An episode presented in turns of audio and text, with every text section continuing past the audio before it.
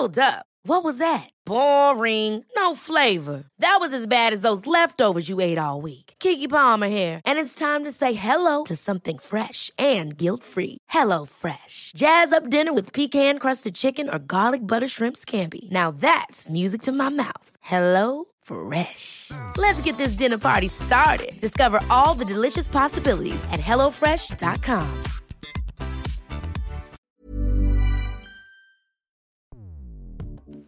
Escuchas. Escuchas. Escuchas un podcast de Dixo. Escuchas, Escuchas Bien Comer con Fernanda Alvarado. Este ecosistema se establece en sus primeros tres años, por eso es importante que las prácticas tempranas que hagamos sean las correctas, que estén basadas en evidencia científica y yo siempre les explico a los papás, asegúrense de tener una fuente de microorganismos benéficos para la salud de sus hijos los primeros tres años. Gracias por acompañarme en la entrega 183 del Bien Comer. Les recuerdo que pueden escucharme a través de todas las plataformas de podcast y en el canal de YouTube Bien Comer. Yo soy Fernanda Alvarado, maestra en nutrición comunitaria. En el episodio de hoy platicaremos con la doctora María Fernanda González sobre cómo se construye la microbiota en niños y el importante rol que juega en la salud de los pequeñitos. Maffer, alias Maffer Gastropediatra en Instagram, es pediatra certificada por el Colegio Mexicano de Certificación de Pediatría y especialista en gastroenterología y nutrición pediátrica. También eh, está certificada por el Consejo Mexicano de Gastroenterología además de tener un posgrado en nutrición pediátrica y bueno, un currículum muy largo porque eres una crack, Maffer. Qué bueno que estás aquí, bienvenida. No, muchísimas gracias a ti por la invitación, estoy contenta y bueno, lista para poder arrancarnos con todas las preguntas. Va.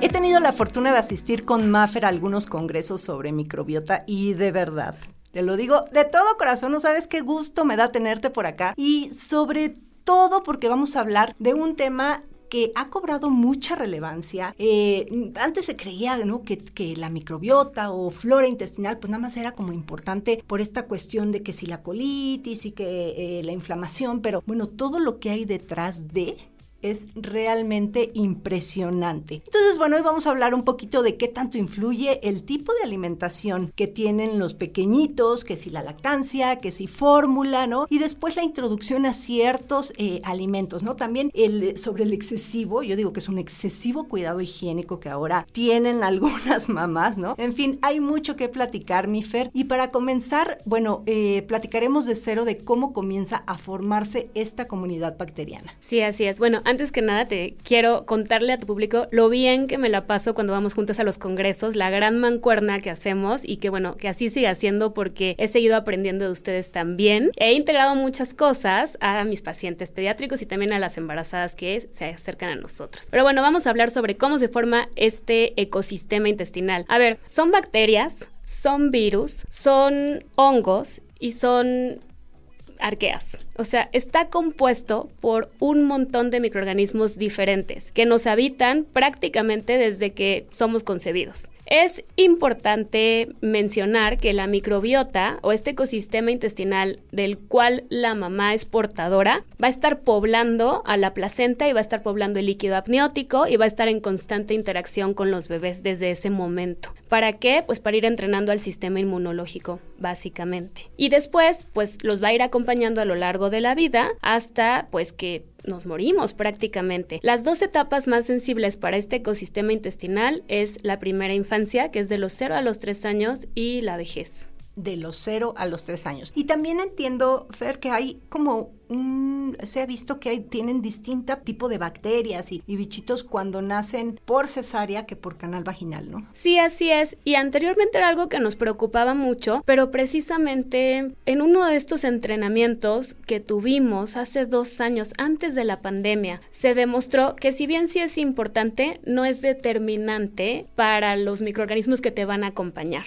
Sí preferimos que los bebés nazcan de entrada a término, que idealmente no sean prematuros. Que nazcan por canal vaginal porque se colonizan de lactobacilos principalmente porque son los que le dan el pH ácido pues a ese canal vaginal y queremos que esos lactobacilos pues vayan entrando por la boquita del bebé, avancen al esófago y lleguen hasta su, su intestino. Y preferimos que esa mamá también sea portadora de microorganismos benéficos. Eso sería el ideal. Los bebés que nacen por vía abdominal, que tienen que nacer por vía abdominal, pues generalmente se van a colonizar de estafilococo epidermidis que está en la piel de la mamá y de los microorganismos que haya en la sala de nacimiento y después, pues de los microorganismos que entren a través de su boca por el tipo de alimentación o manipulación que se le dé. Pero esto los va a colonizar sí en las primeras 24 a 72 horas, pero lo que verdaderamente importa es de qué se va a alimentar ese niño en sus primeros meses de vida. Y es ahí a donde quiero ir, porque bueno, traen ahora la lactancia materna. me da mucho gusto que en, en datos de salud pública estamos viendo que está creciendo, pero bueno, era así como, incluso por muchos años mi mamá, por ejemplo, conmigo, ¿no? Y era como que no importaba si le das este, tantita leche, porque la buena es la fórmula, ¿no? Y, todo el mundo decía, es que no me duerme el niño, ¿no? No duerme el niño o se queda con hambre porque llegamos a pensar que la leche materna no es suficiente, pero a ver, aquí cuál es la diferencia en cuanto a, a la microbiota entre la leche materna y la fórmula. Así es. A ver, existe algo que se llama ruta enteromamaria, que es una conexión directa del intestino a la glándula mamaria. Entonces, los microorganismos que habitan en el colon principalmente van a migrar a través de, pues, el flujo venoso y el flujo linfático hacia la glándula mamaria, va a colonizar a la leche materna y pues en cada succión que haga el bebé va a haber una eyección de leche junto con miles y millones de microorganismos. Entonces, la leche materna es una fuente natural de probióticos y también de prebióticos, o sea, los oligosacáridos de la leche humana principalmente, la lactosa y bueno, también eh, ácidos grasos importantes y proteínas importantes para mantener ese ecosistema vivo. Además de todos los beneficios que ya sabemos que da, pero específicamente hablando de microbiota, eso es lo que sucede. Entonces, nuevamente, es importante favorecer que esa mamá que está en posparto y que está lactando sea portadora de microorganismos benéficos, porque al final es de lo que también va a colonizar a su hijito. En la fórmula, pues no tenemos todo este ecosistema tan variado, pero ya gracias a la tecnología existen sucedáneos de la leche materna, que son las fórmulas, que agregan algunos probióticos, agregan algunos prebióticos para tratar de imitarlo lo mejor que se pueda. Entonces, cuando la lactancia materna por alguna razón no está disponible, también tenemos que saber elegir una buena fórmula para que, aprovechando esta tecnología, pues le brinde algunos de estos beneficios al bebé.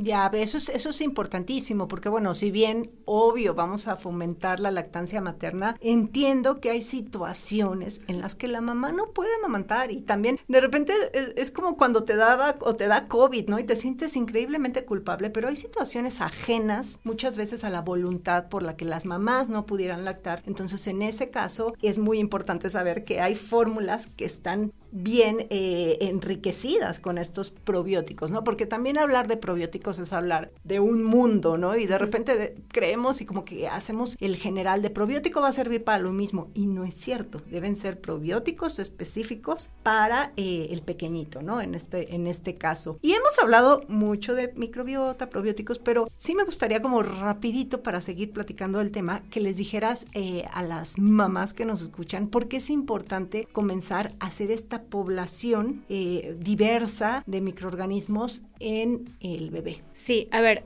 vamos a hablar sobre qué es una microbiota saludable. No tenemos la radiografía específica de cuántos microorganismos de cada uno de ellos tiene que existir en nuestro cuerpo para que sea una microbiota saludable, pero lo que se sabe es que entre más diversa sea esa microbiota y abundante, se traduce a salud y evidentemente queremos un equilibrio entre todas nuestras microorganismos intestinales, entre los hongos, las bacterias, los virus, los parásitos que viven en nosotros, porque los parásitos tampoco los tenemos que matar a todos, nos dan grandes beneficios también. Entonces, tener un equilibrio porque ellos viven en simbiosis, que quiere decir que se benefician mutuamente entre poblaciones y se benefician también del huésped, que somos nosotros los portadores, y entonces así es como se logra el equilibrio. Cuando alguno de ellos rompe el equilibrio, entonces caemos en enfermedad. Entonces no podemos decir ni buenos ni malos, diversa y abundante. Eso me gusta, porque también alguien alguna vez me discutía por ahí que no hay bacterias malas, que solamente son bacterias y que debe haber un perfecto equilibrio entre ellas, ¿no? Entonces, bueno, ahí, ahí queda claro que bueno que, que lo, lo dices. Y entonces, bueno,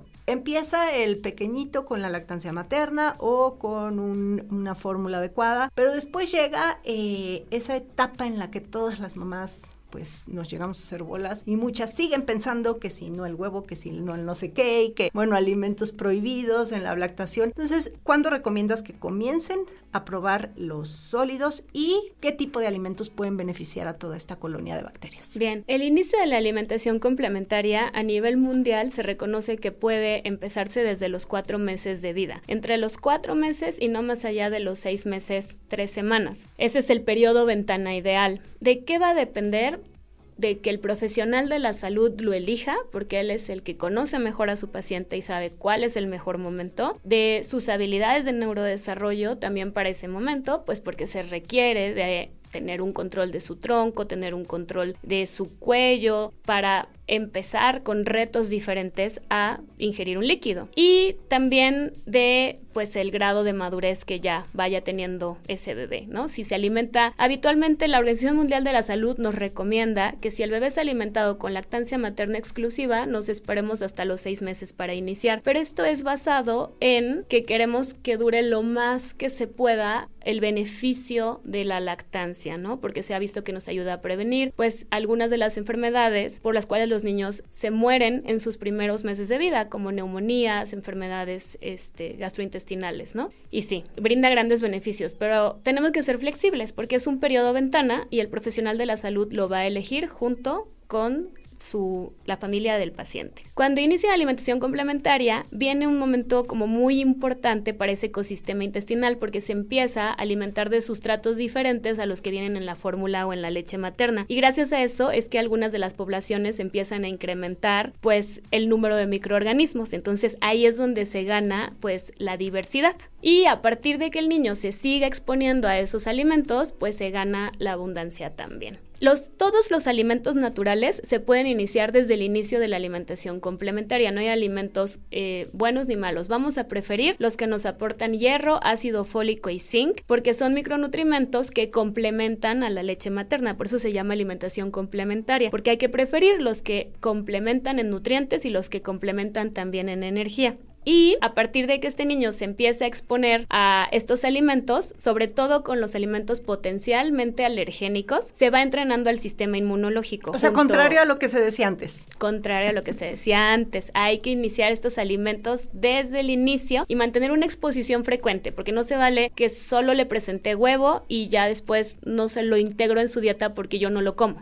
Si mantenemos una exposición frecuente, eso ayuda a que el sistema inmunológico genere algo que se llama tolerancia. Y también gracias a estas bacterias.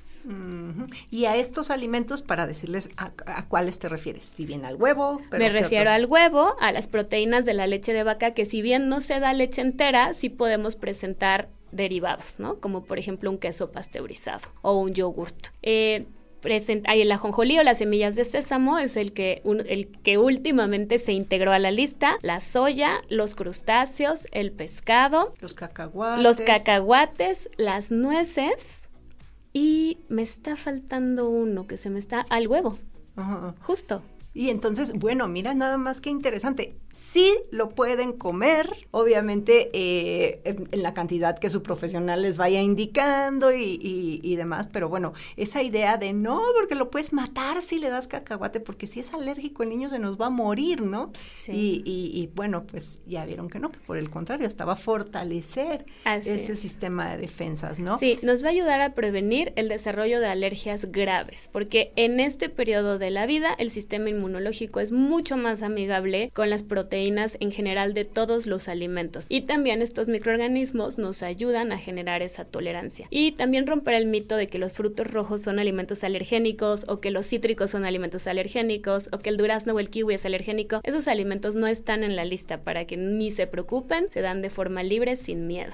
Ah, pues ahí está. ¿Y en qué momento ya le entramos a los fermentados, que sí me gustaría también como hacer la diferencia entre un alimento rico en probióticos y un alimento fermentado. Sí, así es. Estos alimentos fermentados podemos decir como regla general que cuando se introducen a la dieta familiar, al año de edad. Yo personalmente con nuestros pacientes sí los iniciamos desde una etapa un poquito más temprana, a partir de los nueve meses, porque sabemos que es una etapa donde aceptan mejor sabores en general hay mejor pronóstico para que aprendan a comer de todo. Y precisamente los fermentados por su proceso pues tienden a tener un sabor ácido. Entonces, no todos los niños que ya están en dieta familiar los van a aceptar tan fácil. Pero no se desanimen. Si sus niños son mayores de un año y les interesa integrar alimentos fermentados en su dieta, las exposiciones continuas favorecen la aceptación y, bueno, tú siempre nos das muchas ideas, Fer, para integrarlos con otros alimentos para que también nos vayamos acostumbrando a su sabor. Sí, poco a poquito, ¿no? Yo creo que obviamente, incluso si yo a mi bebé de 20 años, que ahorita la quiero, quiere, quiere tomar kefir, y le digo, a ver, es que si tú te sirves un vaso grande, pues nunca te lo vas a tomar y además te va a dar asco y no vas a cumplir con el objetivo. Entonces, si empiezan como combinado con otros alimentos, ¿no? Y ahorita hay muchas ideas. Yo soy, y tú y yo somos muy fans de nuestra querida Mariam Gutiérrez, que tiene una cuenta espectacular en Instagram, se llama Vida Fit, y bueno, además de que sus rutinas de ejercicio, tiene un pequeñito que además tú eres su pediatra y muestra todo lo que le da de comer y yo de verdad, número uno, lo deja que se ensucie, que vaya de acuerdo a su capacidad motriz, este, introduce nuevos alimentos. Entonces creo que eso es como lo que tenemos que cambiar las mamás hoy, ¿no? El, el, el espantarnos que se vayan a ahogar o toda esta parte, porque ese es otro de los, como de los topes, ¿no? Porque la gente dice, no, es que se le puede pegar o se va a empachar, o sea, todas esas ideas. Sí, totalmente. A ver, estos alimentos nos dan beneficios desde media cucharadita cafetera que no es nada y que se puede mezclar con su fruta, con el cereal infantil fortificado, que se puede mezclar incluso, nosotras usamos mucho como sustituto de la mayonesa el yogurt griego, por ejemplo, o el jocoque, que le aporta la misma consistencia y además un beneficio extra porque estás comiendo microorganismos vivos. Y las verduras fermentadas también que cuando una verdura se fermenta no solo nos va a producir microorganismos vivos, ¿no? Es, es un caldo de bacterias, literal. Y saber exactamente qué bacteria tiene cada fermentado. O sea, si yo fermento betabel en mi casa y tú en la tuya, vamos a tener diferentes microorganismos, ¿no? Pero sabemos que son microorganismos benéficos. Pero además, dentro de ese caldo hay vitaminas, hay minerales, hay antioxidantes. Entonces piensen todo lo que no beneficia a un bebé. Imagínense unos camarones a los nueve meses que esté comiendo su bebé en picado fino eh, con tantitas eh, zanahorias fermentadas. ¡Qué delicia! sí, sí. hasta para ustedes.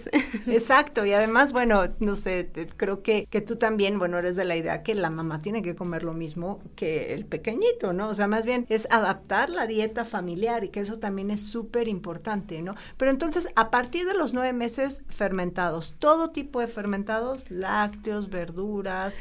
Principalmente lácteos y verduras y soya fermentada podríamos. Lo que no podemos son frutas fermentadas porque se produce alcohol y bueno, alguna otra bebida parecida que produzca alcohol a partir de la fermentación. Eso sí no se puede. Pero en general verduras fermentadas, lácteos fermentados, eh, soya fermentada y pan de masa madre, que a ver, el proceso del pan de masa madre es la fermentación y hace que el trigo se vuelva como muchísimo más las que, las los nutrientes del trigo como predigerible ajá. este el trigo los nutrientes se hacen más como biodisponibles de mejor aprovechamiento. Específicamente como vive un proceso de horneado calentamiento pues ya no va a llevar microorganismos vivos pero también aprendimos hace dos años antes de la pandemia en ese entrenamiento de, de, de microbiota que los posbióticos son un gran beneficio también también y un pan fermentado tiene posbióticos, o sea que son sustancias derivadas de ese proceso como de fermentación o ese proceso de interacción que benefician al huésped y esas sustancias en general pueden ser vitaminas, minerales, ácidos grasos, etc. Y ahí está. Entonces, bueno, un poquito aquí hablaste justo de la diferencia entre los alimentos fermentados eh, que van a contener bacterias vivas y los alimentos fermentados que ya no las tienen, pero aún así son recomendados y debemos incluirlos, no nada más los pequeñitos, sino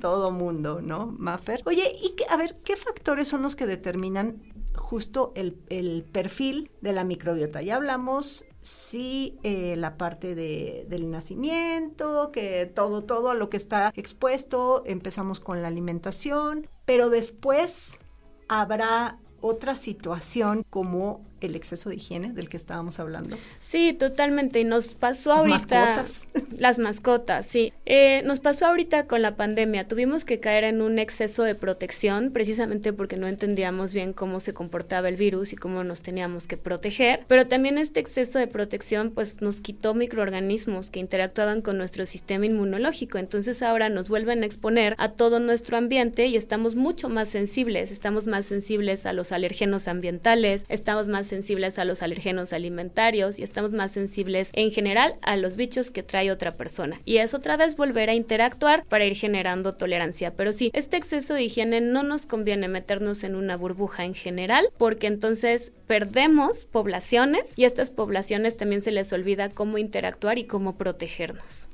¿Y tú crees que esto tenga que ver? Digo, me voy a ir antes de la pandemia. Cuando yo era chiquita, hace muchos años, ¿no? De verdad mis compañeritos, mis familiares de la edad, pues no, no había, no se veía tanto la intolerancia a ciertos alimentos, las alergias, ¿no? Como ahora, y tampoco tantas enfermedades autoinmunes. Aquí puede ser dos cosas. O no se conocía sobre ellas, sobre todo esto, ¿no? Y nada más el niño siempre traía moco y uno no sabía por qué y creías que siempre tenía resfriado y tal vez era una cuestión este, más allá. O si tiene que ver cómo hemos modificado también el cómo estamos poblando todas estas bacterias, porque pues ya vivimos en un ambiente eh, muy distinto, ¿no? En cuanto a alimentación, en cuanto a empaquetados, ultraprocesados, azúcares, que siempre los tuvimos enfrente, pero creo que hoy un poquito más. Entonces, ¿crees que, eh, que sí el, el estilo de vida que llevábamos hace 30 años es lo que haya aumentado, que hoy muchos niños están intolerantes y alérgicos a algo, o que no se sabía,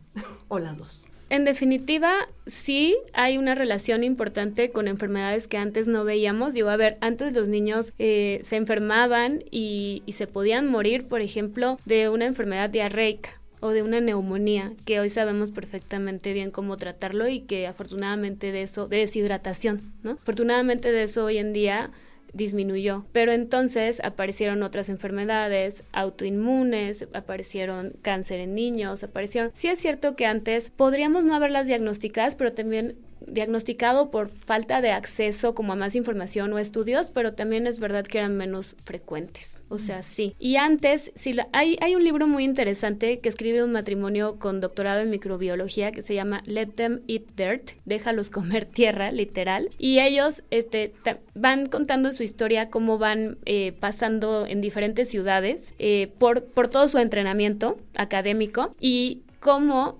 ellos empiezan a estudiar la microbiota de sus hijos tienen varios hijos, de cómo uno nace por parto, otro por cesárea, uno vive en área rural, después cuando se mudan a la ciudad y encuentran grandes respuestas además del trabajo que ellos están haciendo a nivel académico. Entonces sí, el ambiente al que nos exponemos influye en lo que nos vamos colonizando desde el embarazo. Entonces, mamás, por favor, no alejen a sus mascotas, convivir con mascotas nos ayuda a tener una microbiota más saludable. Evidentemente mascotas que estén bien cuidadas porque también son seres vivos y también son portadores de muchos microorganismos, eh, pero sí, y además ayuda a ir entrenando al sistema inmunológico del bebé. Si queremos bebés que sean menos sensibles a su ambiente, vamos a entrenarlos desde etapas muy tempranas con más microorganismos a su alrededor.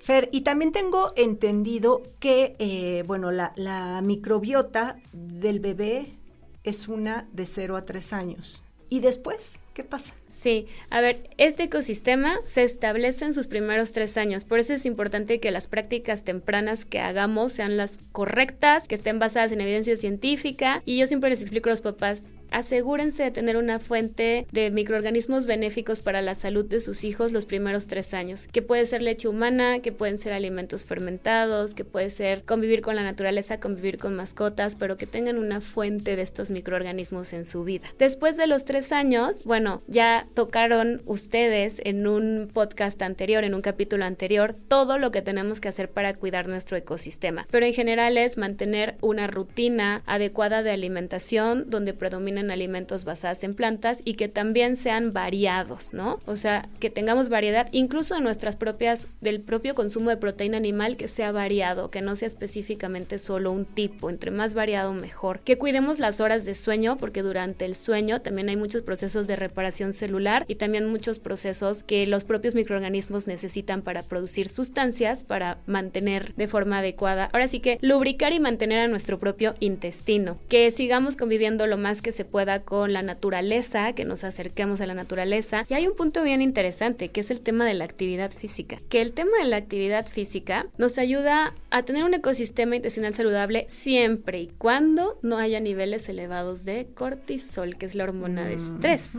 Entonces, si tengo un paciente pediátrico y en general un adulto también que está haciendo actividad física, pero no disfruta su actividad física, aléjalo de ahí. Ahí está, mamás, no insistan en que tengan a su próximo jugador de fútbol, nada más porque al papá le gusta, sino lo que al niño le gusta. Así es, necesitamos estas hormonas de placer, de felicidad, para también mantener a nuestro ecosistema intestinal eh, variado, abundante, que en general se traduce a salud. Entonces, todos esos factores nos ayudan a cuidarlo y pues la cultura del consumo de alimentos fermentados. Esto tiene que ser parte de nuestra alimentación. Una vez al día, un alimento fermentado diferente diferente eh, a la semana, o sea, un, alimento diferente cada día de la semana, al menos media cucharadita cafetera. Ya con eso tenemos miles de millones de microorganismos benéficos para nosotros. Y si dicen no me gusta, no me gusta, Maffer dice insistan. Exposición continua, obviamente sin obligar, pero también haciendo mezclas. O sea, a lo mejor lo que platicábamos del kefir, ¿no? A lo mejor solo no, pero ¿qué tal que lo licúe con mango? O que lo licúe con un dátil. ¿No? Entonces, nosotros podemos ir haciendo modificaciones importantes siempre y cuando no les cambiemos su temperatura, porque los microorganismos son sensibles a la temperatura, no al, al congelamiento, no a la refrigeración, pero sí a temperaturas elevadas. Ahí, pues, podemos perder varios microorganismos. Un dato, un dato. La exposición a mascotas en los primeros años de vida puede ayudar a reducir el riesgo de desarrollar alergias en la infancia.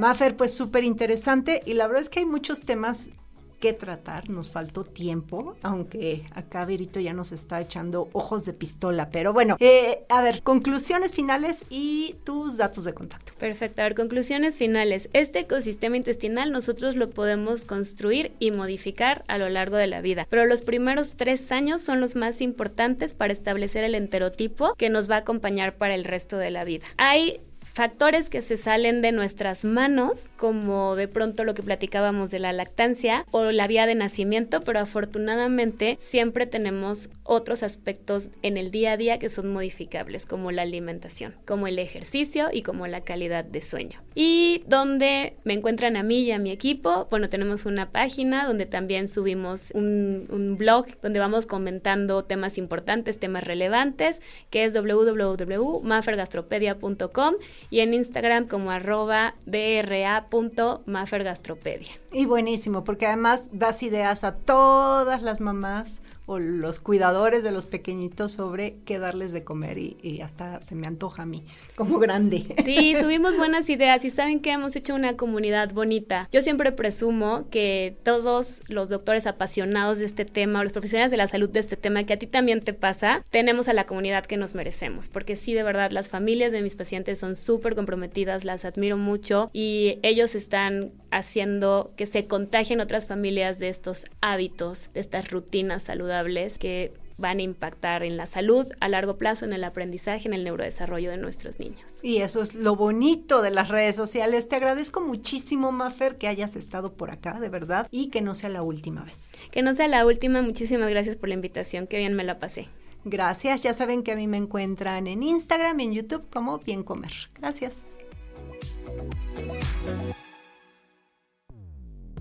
Dixo presentó Bien Comer con Fernanda Alvarado. La producción de este podcast corrió a cargo de Verónica Hernández. Coordinación de producción, Verónica Hernández. Dirección General, Dani Sadia. Las opiniones expresadas en este programa no pretenden sustituir en ningún caso la asesoría especializada de un profesional. Tanto las conductoras como Dixo quedan exentos de responsabilidad por la manera en que utilizan la información aquí proporcionada. Todas las opiniones son a título personal.